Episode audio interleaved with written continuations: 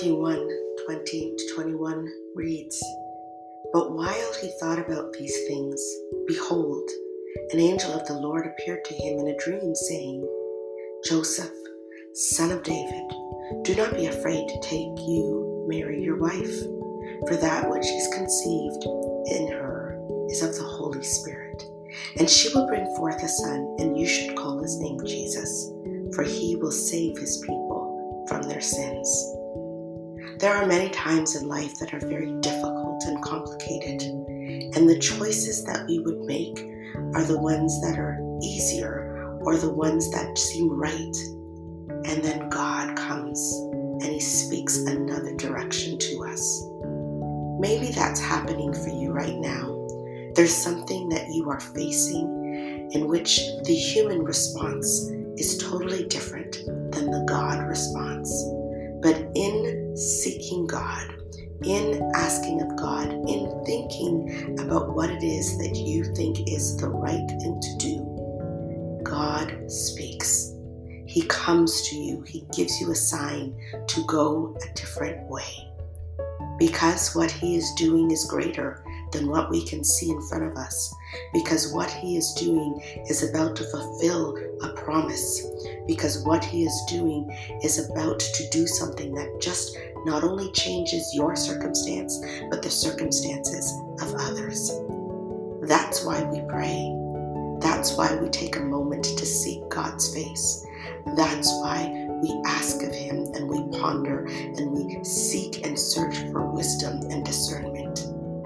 Because some things don't make sense. Some things that God asks of us are hard and challenging, but there's a bigger picture and a bigger plan. But when God speaks, in order for us to obey and follow, He speaks a word that is going to make a difference, that is going to work out a miracle. May we choose to press in, to obey, to listen, to expect and anticipate that what God is doing is bigger than ourselves.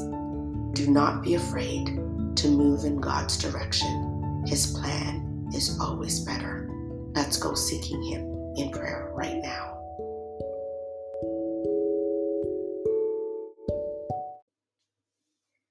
Let us pray. Heavenly Father, Jesus, our Savior, Holy Spirit, our comfort and our guide, our Lord, we bow before you right now, lifting our praises to you and our adoration. For you are such an amazing God, a great God, a God who is miraculous and miraculous in your deeds and in your thoughts and in your purposes and your plans, and a God who is strength and peace and hope and joy, love, acceptance, forgiveness for us. We don't always understand what it is that you are doing, but we know that your ways are higher than our ways. But we know that when we seek you, we will find you when we search for you with all of our hearts. We know that in those difficult situations, those complicated times in our lives when things seem so hard, things seem so different than we would like them to be, than we would have them, things seem so out of this world that you are doing something that is out of our hands, something that we can't put into a box, something that we can't decide is the best way because we're limited in what we would do and in what we see. But you are always greater. You are always ahead of us. You are always doing something bigger than we could think or ask or imagine. So we're seeking you, God, for those very difficult times in our lives. Those times where we have no words. Those times when our thoughts are of comfort, but they're not necessarily the best choice for us or for the world or for our family or for our future. We're seeking you because we need you, God.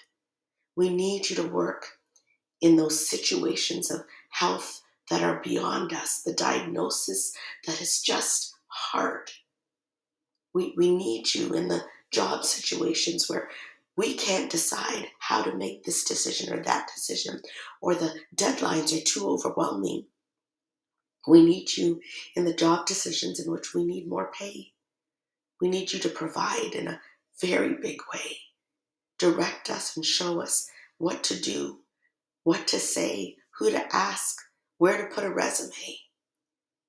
Lord, we need you in those situations in our marriages that are so difficult, where there's been betray, betrayal, where there's been misunderstanding, where forgiveness is needed. Help us to choose forgiveness even when it's hard.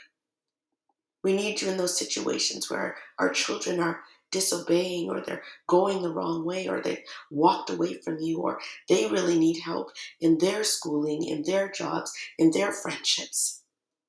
We need you in those situations where we have to get along with difficult bosses or colleagues and coworkers. We need you in those situations with our neighbors and our neighborhood, with our friendships, with our strangers in our way, with the world. We don't know how to pray for the world. It is so broken, so filled with evil, so filled with division. We need the peace of God that passes all understanding to guard our hearts and our minds in Christ Jesus, to enter into the world and make a difference and bring a peace that causes people to turn to you, to seek your face, and to find that you are the way, the truth, and the light.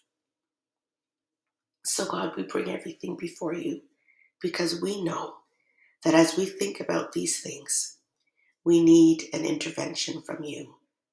We need you to come and transform our thoughts and come and transform our situations. We need you to build our faith and to remove fear. We need you to show us what the Holy Spirit is doing and to bring life out of our difficult places. Because Jesus has come and Jesus will come again. And when Jesus comes and enters the scene, all miracles begin to happen. So, Jesus, the Lord of all the earth, our Savior of the world, who is part of our lives, has entered our hearts and is in us by the power of the Holy Spirit. Move. Holy Spirit, move.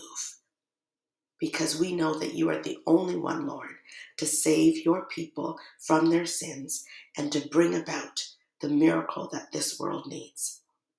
So we're giving you our situations and we're giving you the world and we're waiting, waiting and expecting because you are good and you are God. May your kingdom come and your will be done on earth as it is in heaven, we pray. In Jesus' name, amen.